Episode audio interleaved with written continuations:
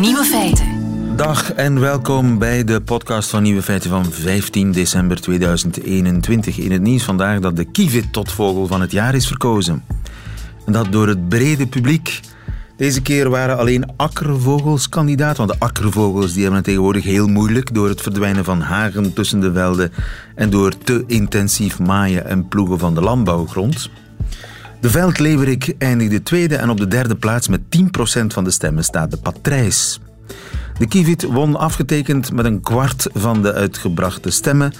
Een overwinning die druk werd nabesproken in de Kivit-gemeenschap. De andere nieuwe feiten vandaag. Het gevaarlijkste beroep is kok. Duizenden jaren lang wilden mensen graag een grote neus.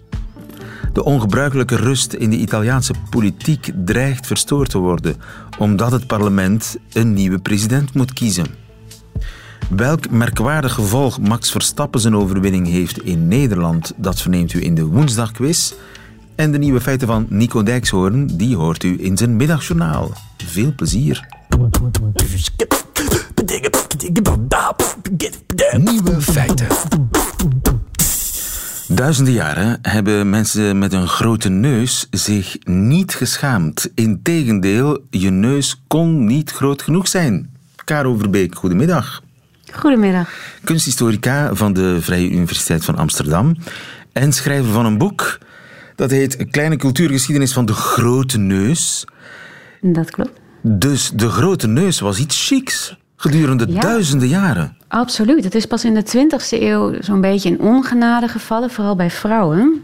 En in de oudheid was het zo, eh, tot de 19e eeuw, dat je zowel als man als vrouw eigenlijk een zo groot mogelijke neus moet hebben. Dat stond voor status, intellect, eer. Als je van adel was, moest je een grote neus hebben. Als je een leider was of als je een goede schrijver wilde zijn. Dat was dus al zo bij de Grieken, Oh ja, en daarvoor ook al bij de Egyptenaren. bij de. Eh, Egyptenaren. Ja, de allerberoemdste neus is natuurlijk van Cleopatra.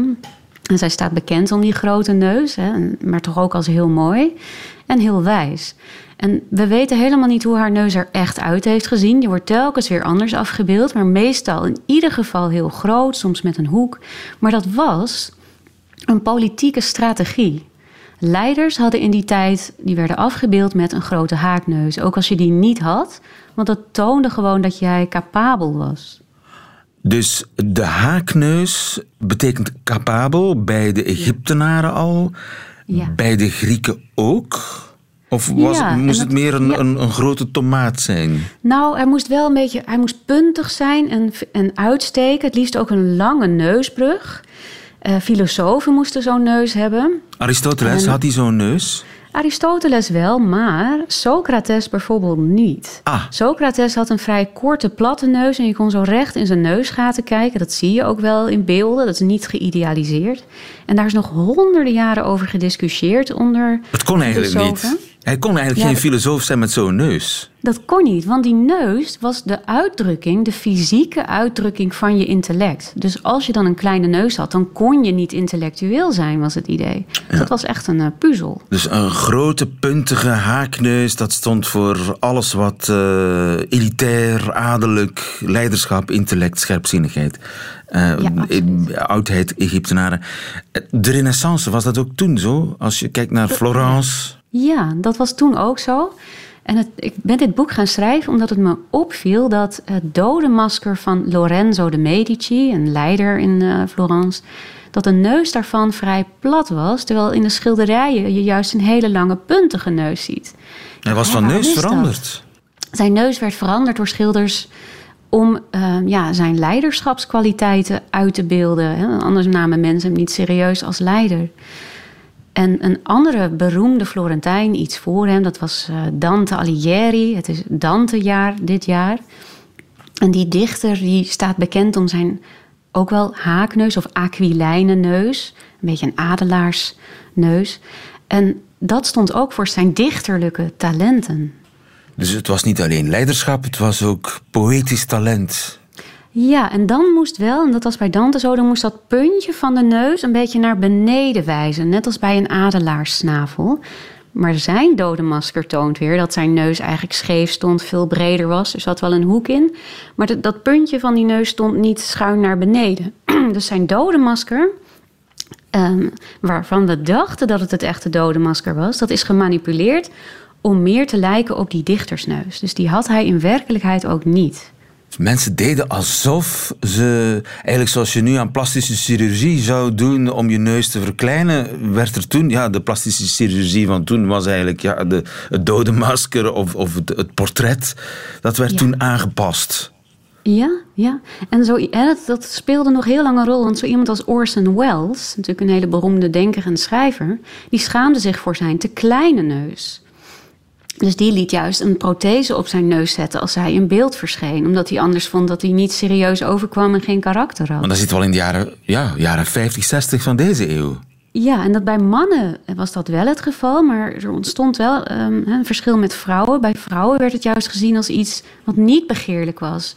En de boosdoener daarvoor is toch grotendeels Barbie geweest. Barbie! Die toen ook op de markt kwam, ja. Het is Barbie haar schuld dat de neus, de grote neus, iets, iets schaamtelijk geworden is. Hoe is dat gegaan? Ja.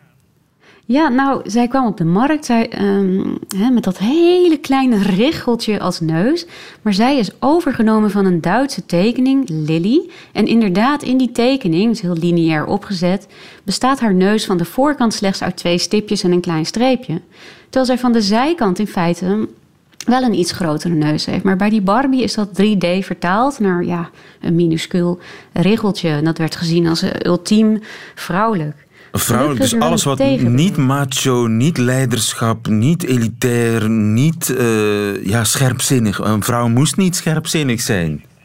Nee, eigenlijk eh, straalt Barbie dat uit, ja. Ik ben alleen maar vrouwelijk en aantrekkelijk. En niet, uh, ik ben intellectueel of een zakenvrouw of een, um, of een dichter.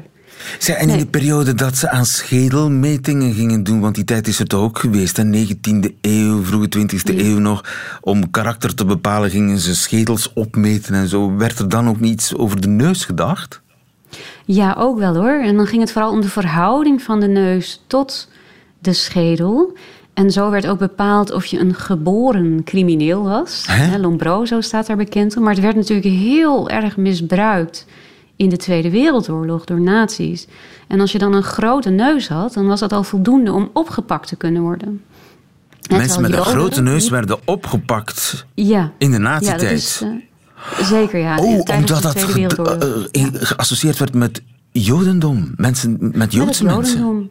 Ja, je kreeg toen de term jodenneus. In, in, het woordenboek staat dat dat een beledigende term is. Eigenlijk denk ik, ja, maar waarom dan?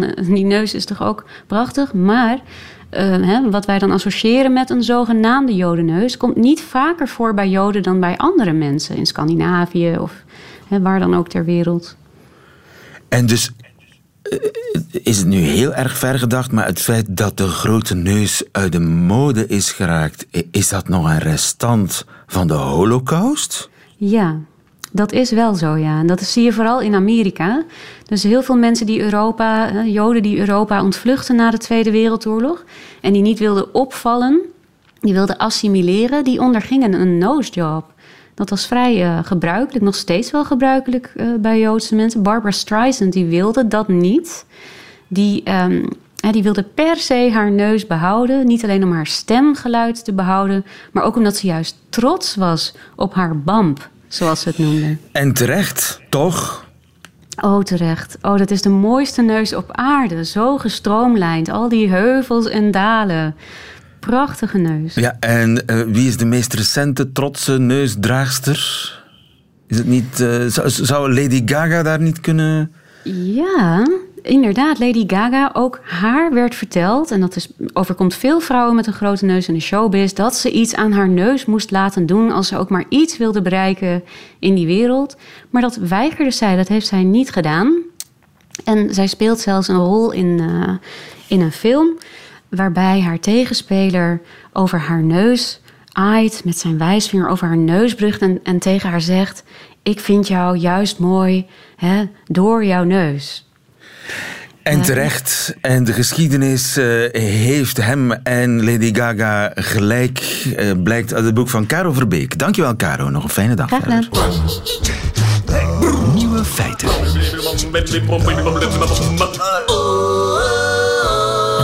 Radio 1. Er is iets raars aan de hand in Italië. Rust in de politiek, stabiele regering, geen schandalen, geen commedia dell'arte in het parlement. Hoe kan dat? En vooral, kan dat nog lang duren? Andrea Vrede, goedemiddag. Goedemiddag. Nou, eigenlijk zou je kunnen zeggen, dit is een van de zegeningen van corona. Ieder nadeel heeft zijn voordeel, zegt de Nederlandse voetbal. Komt het door corona dat het in Italië in de politiek rustig is? Ja, eigenlijk wel. Want we hebben sinds vorig jaar ehm, Mario Draghi, voormalig voorzitter van de Europese Centrale Bank, als premier. Als een soort van zakenpremier met een kabinet met ministers uit vele partijen. Ook zakenministers. Uh, gedragen wordt dat kabinet door um, alle partijen behalve één in het parlement. Die enige die dat niet doet, de enige oppositiepartij, is extreem rechts Fratelli d'Italia. Een, nou ja, een beetje postfascistische partij zou je kunnen zeggen, zeer conservatief. En alle anderen wel. En die willen geen ruzie. Die willen eigenlijk dat Mario Draghi doet waar hij voor is neergezet. En dat is de coronacrisis bedwingen. En aan de andere kant zorgen dat het herstelfonds, het Europees herstelfonds, met al het geld dat uit Europa gaat komen, dat dat goed besteed gaat worden en dat er veel goede hervormingen komen. En eigenlijk wil niemand dat er op dit moment iets aan gedaan wordt. Eh, die crisis is gewoon te sterk. En men wil, men wil helemaal geen verkiezingen. En de doorsnee Italiaan is het erover eens of denkt dat Mario Draghi eigenlijk de beste premier is op dit moment en dat hij het heel goed aanpakt, die crisis? Ja, ik heb de indruk dat de doorsnee Italiaan uh, vindt dat Draghi uh, zit op de goede plek. Is zeer gewaardeerd in Europa. Er is veel vertrouwen naar Italië toe. Dat merkt men ook in de economie. Hij heeft de crisis goed aangepakt. Hij heeft een generaal benoemd voor de hele vaccinatiecampagne. En dat loopt allemaal goed. Hè. Italië heeft het op dit moment vrij goed. We zijn open, laat ik het maar zo zeggen. Dus mensen hebben vertrouwen in Draghi. En uh, ze hebben eigenlijk veel mensen, uh, eerst was het in de politiek sterker dan nu, maar ook veel mensen, veel burgers. Als je ze vraagt, zou je Mario Draghi ook als de volgende president van de Republiek willen? Nou, dan zijn er mensen die zeggen dat dat wel een goed idee is, want dat komt er ook aan. Hè? Ja, en dat is in januari eigenlijk het, moet er worden gestemd. Het, dat is eigenlijk het probleem. In januari moet er een nieuwe president komen van Italië. En velen ja. kijken precies naar Draghi, die het zo goed doet als premier. Maar ja, u kunt geen premier en president zijn. nee, nee, er is een eind aan de gekte inderdaad. Uh, dus uh, ja, uh, president Mattarella na zeven jaar moet weg en wil niet nog langer blijven. Want er zijn ook mensen die zeggen, ah, laten we Mattarella nog een jaartje extra president van de Republiek doen. Dan kan Mario Draghi premier blijven totdat de, het parlement opnieuw gekozen moet worden. Hè. Dat is in 2023. En dan loopt dat moeiteloos in elkaar over. En dan kan vervolgens Draghi kan Mattarella gaan opvolgen. De president heeft daar geen zin in, de huidige president. Dus premier Mario Draghi lijkt daar ook helemaal geen zin in te hebben. En eigenlijk denk ik dat hij de klus wil afmaken. Want als hij inderdaad tot president van de Republiek wordt gekozen, dan kan hij natuurlijk geen premier meer zijn. En wie moet dat dan worden? Ja. Het is een circus op dit moment in Italië, want de partijen moeten eigenlijk achter de schermen, hè, moeten ze met elkaar gaan praten. Want dan moeten ze samen straks, het verzameld parlement moet in januari de nieuwe president gaan kiezen. Zo werkt dus dat in Italië. Het, is, het is geen ja. uh, verkiezing waar de Italiaan zijn stem nee. kan uitbrengen. Nee, het parlement kiest de president. Ja, het is een, het is, Italië is een, is een parlementaire republiek. Dus de president heeft wel macht maar uh, niet zo heel verschrikkelijk veel macht. Het is een soort van scheidsrechter boven de partijen. Een man die uh, de, de eenheid van het land moet bewaren. Een man die moet verbinden. Ja, dan lijkt, dan lijkt die Draghi natuurlijk de voor de hand liggende keuze. Maar als hij het niet wordt, wie wordt het dan wel? Ja, nou, dat is, uh, eigenlijk, het is eigenlijk een beetje zoals een conclaaf. Hè? Uh, zoals kardinalen die een paus moeten kiezen, lijkt het soms wel. Er zijn hele krachtige kandidaten. Eentje, uh, daar ben ik zelf erg van geschrokken, moet ik zeggen. Dat is de kandidaat van Centrum Rechts. De partij van Berlusconi, Forza Italia, de Lega van Salvini en die Fratelli d'Italia-partij van Meloni. Die hebben een kandidaat voorgedragen. En dat is nota bene Silvio zelf. Silvio, Silvio Berlusconi is, Berlusconi. is kandidaat-president. Hoe oud is de beste man intussen? 85 lentes jong. En gezond? Hij is genezen, nee, hij is genezen van corona, maar niet zo heel erg. Hij heeft nog heel veel problemen, dat hoor je aan zijn stem. Hij heeft long-covid? Ja, ja, hij heeft, nou ja, hij heeft hartproblemen en dat covid heeft niet geholpen.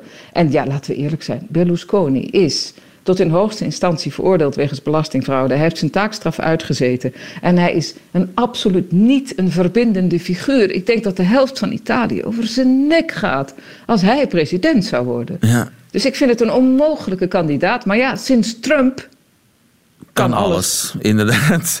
En, uh, dus dat is uh, de rechtse kandidaat. Wie zijn er nog? Nou ja, ik kan een heel lijstje noemen met namen die niemand iets zullen zeggen. Um, er zijn mensen die zeggen het zou heel fijn zijn als Italië eens een keer een, een, een, fatsoenlijke dame als president kreeg. Een vrouwelijke president. Er worden ook namen genoemd. Ik weet niet of die kans maken. Um, het, moet, het moet denk ik iemand zijn, toch een beetje uit het midden die kan verbinden. Mattarella, zeven jaar geleden, daar had ik nog nooit van gehoord. Dus dat kan ook, hè, dat er ergens op de achtergrond iemand zwerft. Je krijgt wel de indruk dat de partijen niet doen wat ze moeten doen, namelijk al maanden van tevoren beginnen met overleggen. Het is net alsof het een beetje pingpongen is met namen en het nergens op slaat. Nu, als in januari het parlement toch voor Mario Draghi kiest, ja. dat kan een einde betekenen van die politieke rust en van die eenheidsregering. En ook dat denk ik eigenlijk niet, want de meeste partijen willen echt wachten tot de natuurlijke, het natuurlijke einde van, deze, van dit parlement. En dat is in, in 2023, al was het maar omdat bij de volgende parlementaire verkiezingen er een veel kleinere Kamer en een veel kleinere Senaat gekozen zullen worden. Hè? Dus Draghi wordt het niet volgens jou?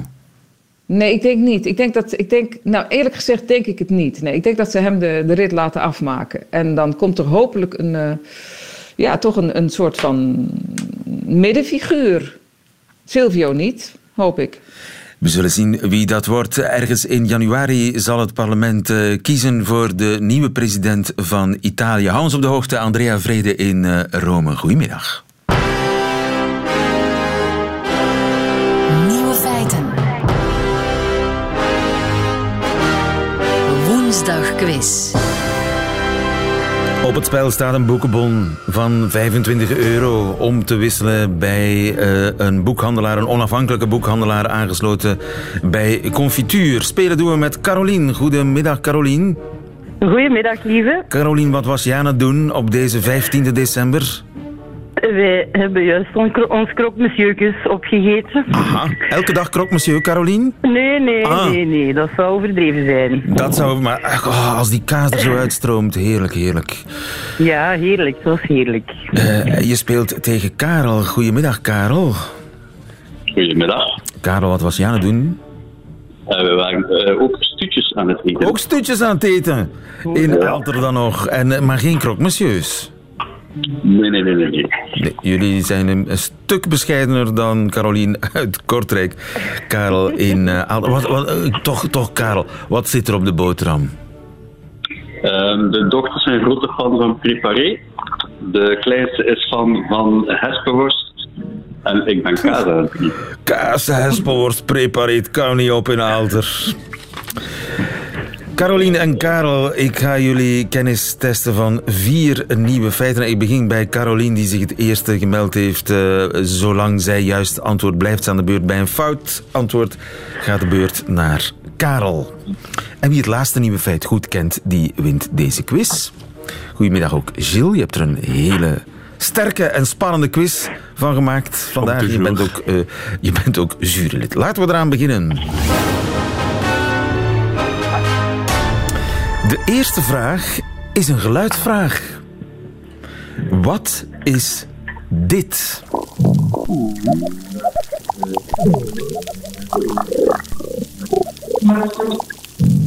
Wees gerust, ik laat hem nog één keer horen straks.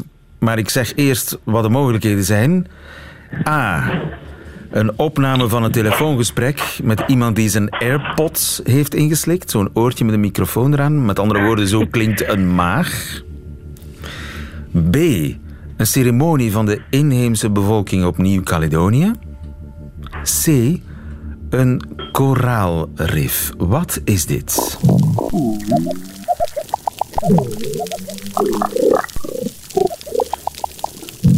Carolien. Uh, wij gaan voor C. Wij gaan voor C. Dat is helemaal goed. Oh, yes. Zo klinkt een koraalrif, Gilles. Absoluut, ja. Ik had het zelf ook niet verwacht. Het gaat, het gaat eigenlijk om een koraalrif in Indonesië dat helemaal verwoest was omdat de bevolking daar viste met dynamiet. En dan hebben wetenschappers allemaal nieuw koraal geplant, trok vissen aan, noem maar op. En dit is dus ja, hoe een gezond koraalrif met allerlei vissen en zo klinkt. Maar dit is geen computervertaling, dit is het echte geluid. Dit is het echte wat je hoort als je een microfoon onder water houdt. Ja. Vraag 2, Caroline. Ik ben verbijsterd, maar ik ga gewoon door. Eh Caroline, welk onverwacht effect had de Formule 1 finale in Nederland? Vorige zondag was het toch, hè? Ja. A. De verkoop van bitterballen steeg met 150% B. Het waterverbruik in, in Nederland daalde aanzienlijk. C. Sinds zondag zijn er al meer dan 200 kinderen geboren die Max heten. A, B of C? Caroline. Oeh la la. Eh, C. Je denkt C? Fout. Ja. Ah, fout. Er zijn niet, eh, misschien wel kinderen geboren die Max heten, maar we hebben ze niet geteld. Karel, waterverbruik omlaag, bitterballen omhoog. Eén van die twee. Bij rechts naar mijn dochters aan het kijken, maar zij bewegen dat ze altijd juist zijn. Dus eh, B. Je denkt B? Dat is helemaal goed. Gilles, het waterverbruik viel stil. Ja, en heel Nederland zat natuurlijk voor eh, zijn of haar televisie om Max Verstappen te zien winnen. En dus eh, tijdens de twee uur lange race is het eh, waterverbruik aanzienlijk gedaald. Want mensen hielden natuurlijk massaal hun plas in totdat de race gedaan was. En dan was er een aanzienlijke piek in het waterverbruik. Iedereen zat zijn plas op te houden. Nederland. Karel, vraag 3 is voor jou. Een restauranteigenaar in Manchester is gestopt met maaltijdbezorging nadat hij een klant met een absurde klacht zijn geld moest teruggeven. Hij dacht, zo erg, ik doe het niet meer. Wat was de klacht? A. Het ijs dat hij had besteld was te koud, vond de klant. B. Er zat kaas op de pizza margherita. C. De vis in zijn sushi was nog rauw. Wat vond die klant? A, B of C, Karel? Eh, we denken C. Je denkt C? Fout. Caroline, A of B? Kaas op de pizza margherita of... Je denkt A? Dat is helemaal goed. Het ijs was veel te koud.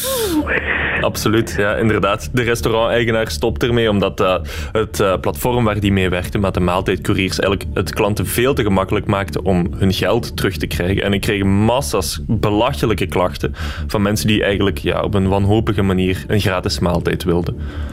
Ijs te koud. Dat was de, de druppel. Dat was de druppel, voor inderdaad. de, eh, de restauranteigenaar in Manchester. Vraag 4, Caroline, is voor jou. Heb je die goed, dan win je deze quiz.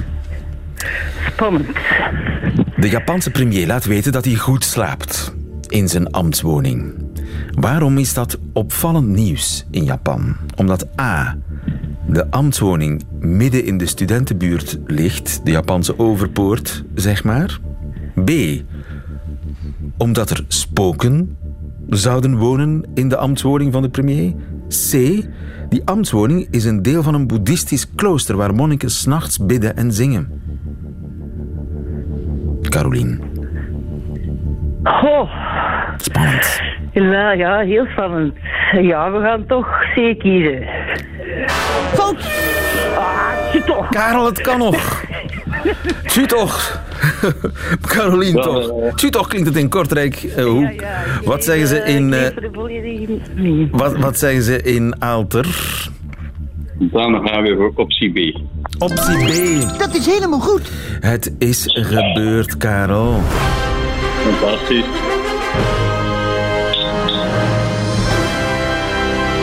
Want het spookt. Zo gezegd, in de ambtswoning van de Japanse premier.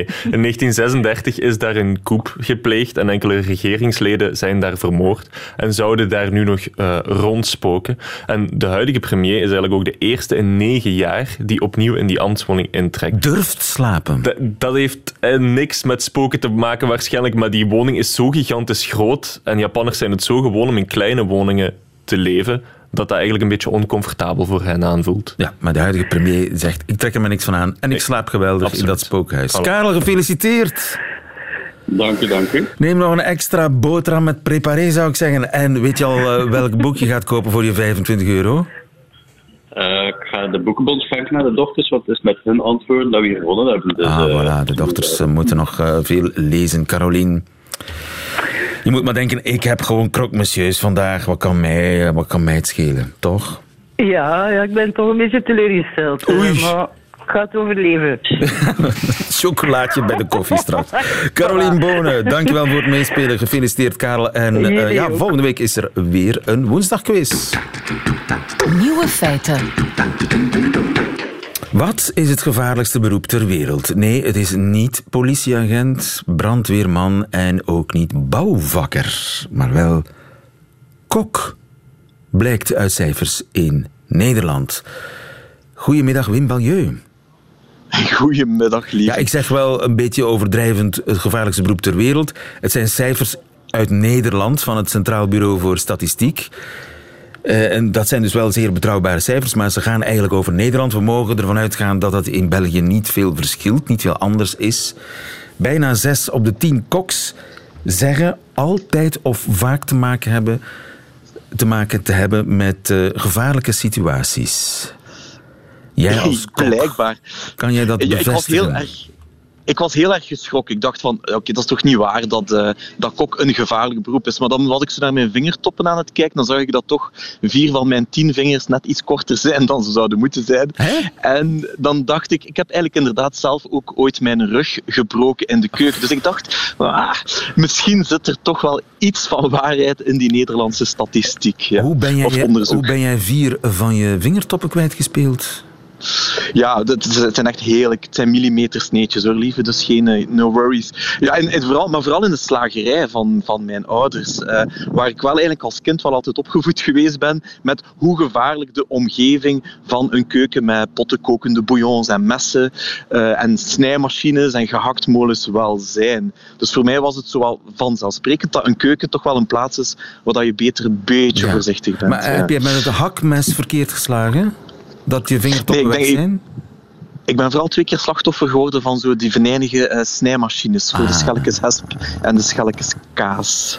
Maar goed, ik denk dat ondertussen ook het machinepark van, van een keuken ook wel eh, ja, hedendaagser geworden is en ook wel veiliger geworden. De moderne Dus, eh, snijmachines zijn veiliger? Minder, ja, die hebben toch wel een, een veiligheidsklepje. En, en, dus ik denk, ik, ik denk dat dat wel... Ja, ja, dat we ondertussen als kok wel veilig zijn in onze keuken. Ja. Beetje toch. Maar je hebt ook... Is dat een tevreden klant? Die we horen. Maar je, hebt- je hebt ook een, eh, je, je rug gebroken. Eh, ja, ja ik, ik ben zo een half verdiep in een keuken eigenlijk uitge, uitgeslierd. eh, en inderdaad op de hoek van een koelkast terechtgekomen. Maar goed, ja. Maar valpartijen Op- schijnen zeer courant te zijn in de keuken. Blijkbaar, het, het staat bij ons ook, hè, want tegenwoordig hebben ze zo een risico-inventarisatie in de keuken.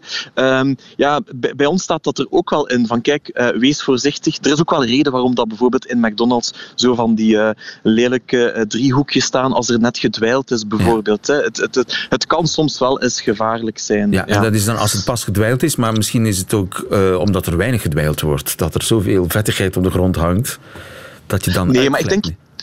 Ik, ik, wij hebben bijvoorbeeld in een aantal van onze keukens een, een soort van nieuwe tegels liggen die speciaal ontwikkeld zijn voor keukens en dan eigenlijk ook anti-slip zijn. Eh, vroeger moest je nog van die lelijke anti-slip schoenen dragen, dan ook meestal nog met een stalen punt. Stalen helemaal punt? niet modieus en ook helemaal niet zo comfortabel. Eh, maar, eh, Jij draagt schoenen met een stalen punt. Ik heb heel lang eh, schoenen gedragen met een stalen punt. Maar ondertussen, ja, als, als hedendaagse kok, hoe zei je ook aan jezelf verplicht om sneakers te dragen? Hè, toch, lieve? Moet, Ah, een ja. beetje, moet een beetje trendy zijn. Maar die, die stalen punt, lang, ja, ja. Dat, die was bedoeld als er een gloeiend hete pan op, laat, op eh, valt, bijvoorbeeld. Dat je dan beschermd bent door die stalen punt. Eh, nee, ik denk dat vooral over ja, dat je als je een mes naar beneden laat vallen, die heeft nogal de lelijke gewoonte om meestal met de, de punt naar beneden te vallen. Dat was één. En eh, ja, dat je niet gekneld geraakt onder bijvoorbeeld eh, ja, eh, een groentebakken of zo. Dus ja, er, er zijn wel wat risico's verbonden aan Ja. koken, hè, als je het zo hoort. En eh, vingers verbranden, dat zou mij denk ik constant overkomen. gloeiend hete pannen aanraken per ongeluk. Ja, bijvoorbeeld. Ik, ik merk aan mezelf, ik ben nog de generatie koks die, uh, die zo wat uh, dikkere uh, eelt op de vingers heeft, waardoor dat we ons net iets minder snel verbranden. Maar ook daar heeft de techniek ons ingehaald. Ik denk, de meeste koks koken professioneel toch ook op inductie. die, die, die potten en die pannen ze hebben ook wel andere metaalgeleiders, waardoor dat je je toch net iets minder snel kan verbranden. Maar ja, een goede chef is een goede leider die zijn team natuurlijk wijst op de gevaren en zegt ja. van als een potteke uit de oven komt, dan leg je er al meteen een handdoek op, waardoor dat je collega weet bijvoorbeeld dat dat potteke heet is. Maar jouw vingers verbranden eigenlijk niet meer, want ze zijn zodanig verbrand dat ze eelt gekregen hebben. Ja, of toch minder. Ik voel het niet meer als ik ja. mij verbrand. Ik kan okay. soms wel uh, daags erna zo het gevoel hebben, er staat een blaasje op mijn vinger, hoe zou dat komen? Dan denk ik, ah ja, oké, okay, waarschijnlijk uh, ergens uh, iets te enthousiast geweest. Ik hoor aan de toon van je verhaal dat het eigenlijk vroeger erger was. Uh, ja, meestal is vroeger alles beter, maar ik heb inderdaad het gevoel dat we, dat we tegenwoordig uh, ja, dat, dat, dat, dat de goede richting uitgaat.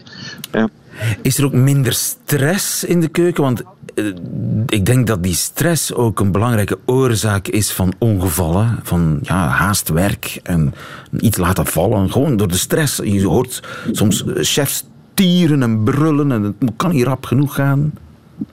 Ja, daar maakte wel een goede opmerking. Ik, ik, ik ben ook nog net die generatie die inderdaad uh, in heel stressy, hiërarchische keukens uh, uh, ja, mijn stijl geleerd heb. Zeven op zeven, de weekends door, feestdagen door.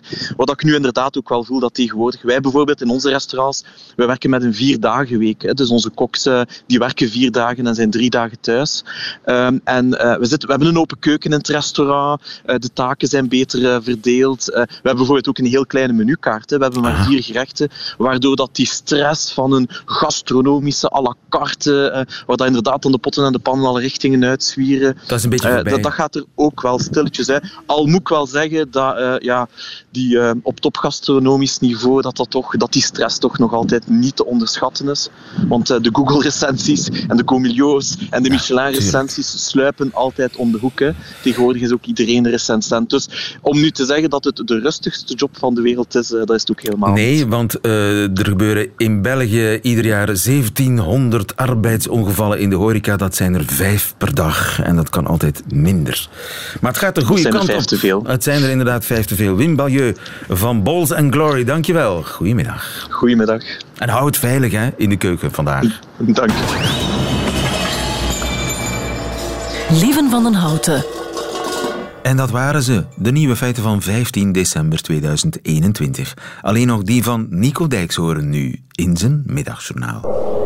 Nieuwe feiten. Middagjournaal. Beste luisteraars. Aan het eind van het jaar beginnen veel mensen vanzelf lijstjes te maken. En dat zit er heel diep ingebakken. Die rare drang om een persoonlijke volgorde aan te brengen in wat dan ook. Nu ik dit zeg, zit er iemand in Vlaanderen een top 10 van zijn favoriete blikgroenten te maken. Van niets op drie Lima-boontjes. Twee plaatsen gezakt dit jaar, kapucijners op water. Ik sluit ook niet uit dat er ergens in Leiden op dit moment iemand een top 20 van zijn favoriete dieren zit te maken. Op 20 de muilezel. Van niets op 8 de zebravink. Een van de favoriete dingen om op volgorde te zetten is popmuziek. Ik ken mensen die in de war zijn als er geen liedje van Pearl Jam in de top 10 staat. Ze schrijven dan een ingezonden brief naar de radio. Beste Radio Elisabeth, ik ben één van uw 17 luisteraars. Nou, dat zijn er voortaan 16, want het is onacceptabel dat Pearl Jam dit jaar ontbreekt. In de hete, lekkere Elisabeth-lijst. Tot nooit meer ziens. Ikzelf heb een hekel aan lijstjes. Als iemand of iets op 4 staat, dan gaat mijn sympathie direct uit naar nummer 5. Lijstjes zeggen altijd alleen maar iets over de mensen die heel graag lijstjes maken. Zij zien zichzelf blijkbaar als iemand die kan beoordelen wat mooi is en wat lelijk. Maar luisteraars, als ze mijn arm op mijn rug zouden draaien en mij zouden dwingen een muzieklijst te maken, dan zou ik daar dus altijd het liedje Radar Love in zetten van The Golden Earring. Mijn vriendin Tanja is al vanaf haar twaalfde een groot fan. En wij waren samen naar hun afscheidsconcert Alleen wist niemand dat het hun afscheidsconcert was, ook de band zelf niet. Die avond staat in mijn top 10 van geweldige en verdrietige herinneringen tegelijk. Ik hoorde voor het eerst Radar Love live. Rinus, met de beste baslijn ooit. Caesar met een drumpartij die je maar één keer in de 200 jaar verzint. Barry Hay met die vernietigend mooie eerste zin. En daaroverheen Sjors Kooijmans dolgelukkig het hele liedje lang op zijn gitaar. En daar zit ook meteen het verdriet. Want Sjors Kooijmans is ziek, hij heeft ALS. De band is na het concert abrupt tot stilstand gekomen. En daar, daar moet ik nu, aan het eind van dit jaar, steeds maar aan denken dat hij niet meer kan doen wat hij al een leven lang het allerliefst doet. En daarom, luisteraars, voor één keer dan, mijn definitieve top 1000 voor dit jaar. Van niets op één, George Kooijmans. Op alle andere plekken ook George Kooijmans. Dat deze zin uit Radar Love nooit waar mag worden. The radio plays a forgotten song.